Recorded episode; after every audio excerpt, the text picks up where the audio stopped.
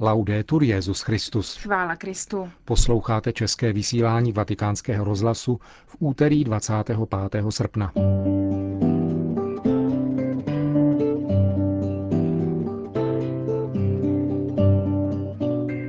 Po krátkém zpravodajství z Vatikánu a ze světa vám dnes přineseme rozhovor s francouzským filozofem Remy Brak o duchovním stavu dnešní Evropy. Hezký poslech vám přejí Markéta Šindelářová a Milan Glázer.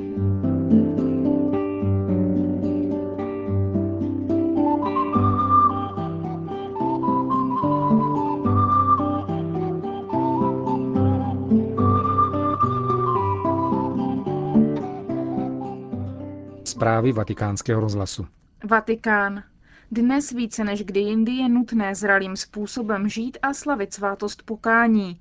Jménem Benedikta XVI. to píše kardinál Tarcisio Bertone v poselství k 60. národnímu liturgickému týdni, který začal v italské Barletě. Text vatikánského státního sekretáře zahájil práce tohoto každoročního setkání organizovaného Centrem liturgické akce. Papež vyjadřuje přání, aby liturgický týden přispěl k obnovení slavení milosrdenství a významnému zakoušení božího odpouštění. Benedikt XVI. připomíná kardinál, považuje za vhodnou letošní volbu tématu Oslavujme milosrdenství, nechte se smířit s Bohem. Také proto, že v Itálii před 35 lety vstoupily v platnost nové obřady pokání a bude zajímavé ověřit, zda tehdejší změna ritu sformovala patřičnou teologickou, duchovní a postorační mentalitu. Zvlášť dodává papež v textu podepsaném kardinálem Bertónem, v této naší době se vynořuje jedna z hlavních pastoračních priorit, a to formovat svědomí věřících, protože stejnou měrou, jakou se vytrácí smysl hříchu, vzrůstá také pocit viny, který by chtěli zničit nedostatečnou paliativní léčbou. Proto Benedikt XVI. vyzývá všechny pastýře, aby duchovně doprovázeli zkušenost smíření, také prostřednictvím předcházející katecheze i mystagogické katecheze k prohloubení svátosti.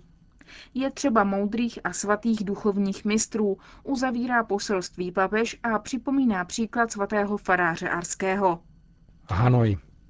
Spor mezi větnamskými katolíky a místními autoritami o kostel v Tam Toa skončil minulý týden 20. srpna jeho definitivním zbořením. Stát zůstala jen zvonice. Tři dny předtím zveřejnil místo předseda lidového výboru v Dong Boi, Buk Swan Gao, dekret, kterým nařídil přeměnění kostela v Tamtoa na veřejný park. Dekret je podobný těm o bývalé nunciatuře v Hanoji a kostele v Thaiha. Ve všech třech případech žádali katolíci návrat zákonného majetku, který vláda zabrala pro veřejné dobro, a pak je chtěla využít pro soukromé stavby. Kvůli odporu katolíků, informuje agentura Asia News, se rozhodla alespoň pro nyní změnit úmysl a udělat z míst veřejné parky. Katolíci, kteří se snažili hájit využití kostela v Tamtoa pro posvátné účely, byli zbyti, zadrženi a okradeni. Dva kněží dokonce skončili v nemocnici. Kostel v Tamtoa se nacházel v krásném prostředí. Otec Claude Bonen, který kostel v roce 1887 vybudoval, pro něj vybral návrší na břehu řeky Tatle, aby se do něj mohli katolíci snadno dopravovat loďkami. S rozvojem města se tahle oblast stala jednou z nejdražších. Diecéze Viň proti dekretu oficiálně protestovala, ale marně. Přitom na slavnost na nebevzetí 15. srpna, tedy pět dnů před zbořením, se zde na mši svatou sešlo 200 tisíc věřících a dalším pětistům tisícům bylo v účasti zabráněno policií v obavách z protestů proti vládě. Ti, kdo nemohli dojet na mši do tohoto kostela, slavili mši svatou na místech podle dálnice. Větnamská státní média to označila za ilegální akt narušující veřejný pořádek. Pro místní to byla ale nádherná a dosud nevýdaná událost.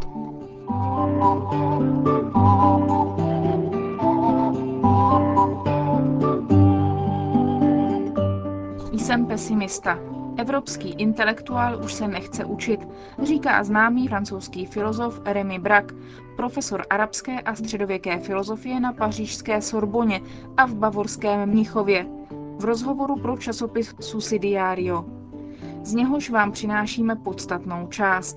Profesor Brak je známý i u nás například knihou Evropa římská cesta, ve které poukazuje na jednu příznačnou vlastnost římské civilizace, totiž přijímat předchozí tradice, řeckou či židovskou, a umět je předávat. V tom byla velikost Říma. Existují v Evropě ještě nějaké stopy této římské vlastnosti? V knize Evropa římská cesta pojednávám o minulých kulturách, které se vyskytují jedině v evropských dějinách. Mimo Evropu nikoli. Pro srovnání jsem vzal civilizace, které jsou Evropě nejbližší, jak zeměpisně, tak kulturně, tedy islámskou a byzantskou. Tyto civilizace měly k minulosti naprosto jiný vztah. V současné Evropě však spatřují opravdu velmi málo stop této římské schopnosti. Říkám rovnou, že v tom jsem pesimista. Je to moje jakási osobní rovnice. Na mítinku v Rimini je jedna výstava o Galileovi, kde je zmínka o tom, že pozorovatel se vždycky dopouští nějaké chyby. Kdo si však dá práci s nějakým experimentem, může vypočítat chyby, kterých se pozorovatel dopouští a pokusit se je opravit. Přiznávám se tedy ke své osobní rovnici. Defektu, který poznamenává moje úsudky o Evropě. Jsem pesimista. V dnešní Evropě už neexistují stopy po oné konstantě. Musíte si tedy to, co říkám, trochu očistit od účinků mého pesimismu. Mluvil jste o civilizacích minulosti. Jak se staví Evropa dnes k jiným civilizacím? Dnes existují tři civilizace, které mají nějaká poselství. Spojené státy americké, islám a Čína. Spojené státy nám říkají, že dějiny neskončily a že nelze jednoduše vystoupit z opozice přítel-nepřítel a že také my, Evropané, máme nepřátele a že ne celý svět nás považuje za hodné a inteligentní.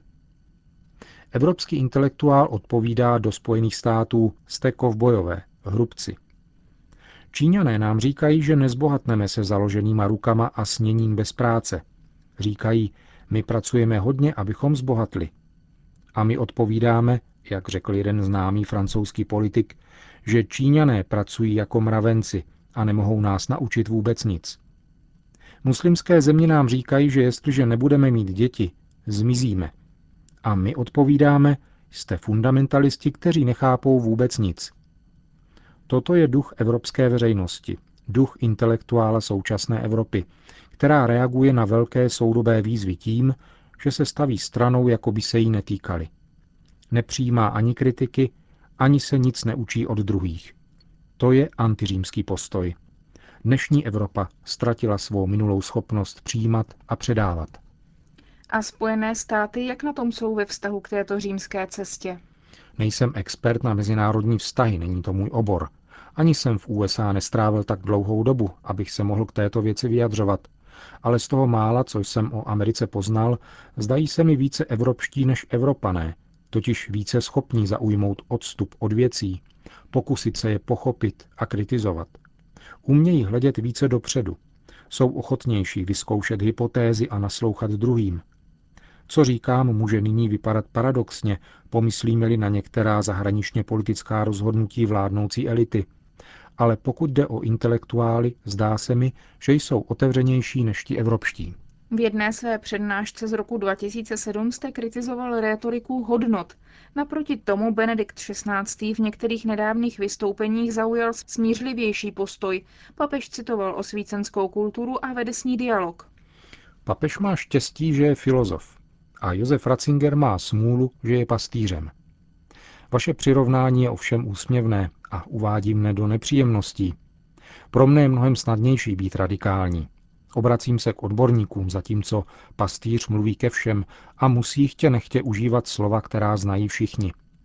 Mohl bych ovšem také poukázat na pozitivní aspekty osvícenství, ovšem za podmínky, že budu brát do úvahy bohatší a hlubší obsah těch slov, než je zvykem. Vezměme třeba lidská práva. Není problémem být pro nebo proti. Všichni říkají, že jsou pro. Moje otázka však zní, zda ten, kdo mluví o právech člověka, má nějakou antropologii. Rád bych se jej zeptal, vy víte, co je člověk? Většina lidí by řekla ne. Obrovská většina lidí dnes brání práva někoho, o kom neví, kým je. Podle mne je velmi důležité bránit důstojnost lidí. Důstojnost je klíčový pojem pro mnohé diskuze, které probíhají v posledních letech.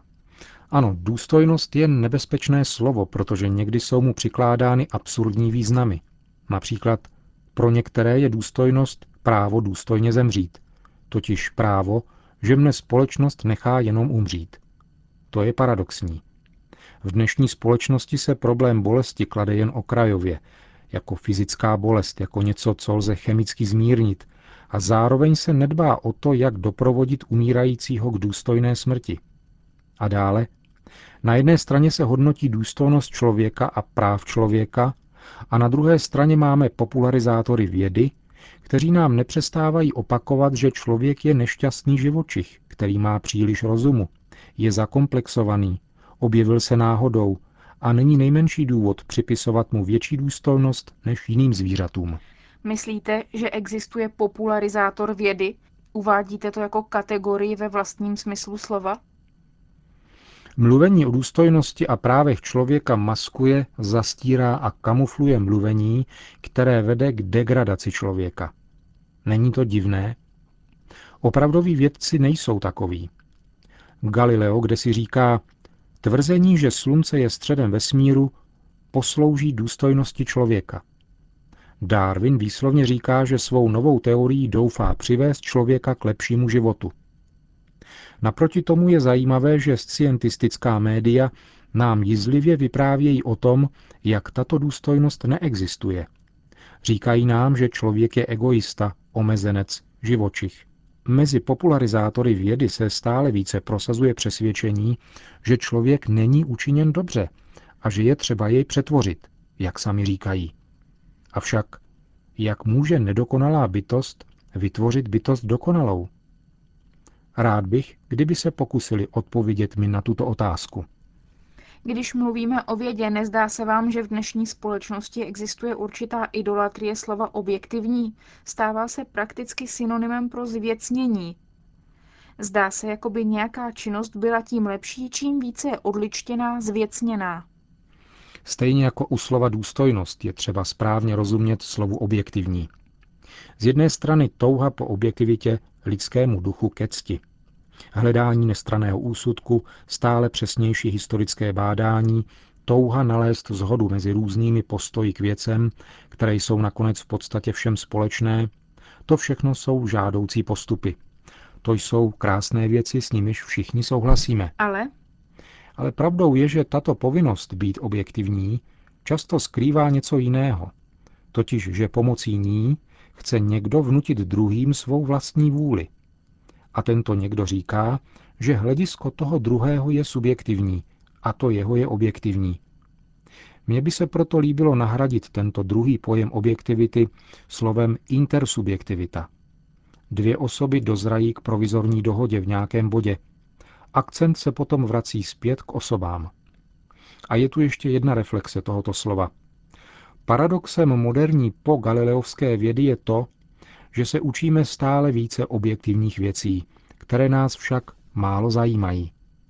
Jeden Galileův přítel říkal, že Bible učí, jak se dostat do nebe, ale nic o tom, jak je nebe vytvořeno. Můžeme tuto myšlenku sledovat a všimnout si, že zatímco všechny zajímá, jak se dostat do nebe, tak způsob, jak je vytvořeno nebe, není tak moc zajímavý pro všechny. Jsou to teoretické zájmy, ale neříkají nám nic o tom, jak máme žít. Vám změnil život poznatek, z čeho se skládá atom? Říká Remy Brak na katolickém mítingu v Rimini.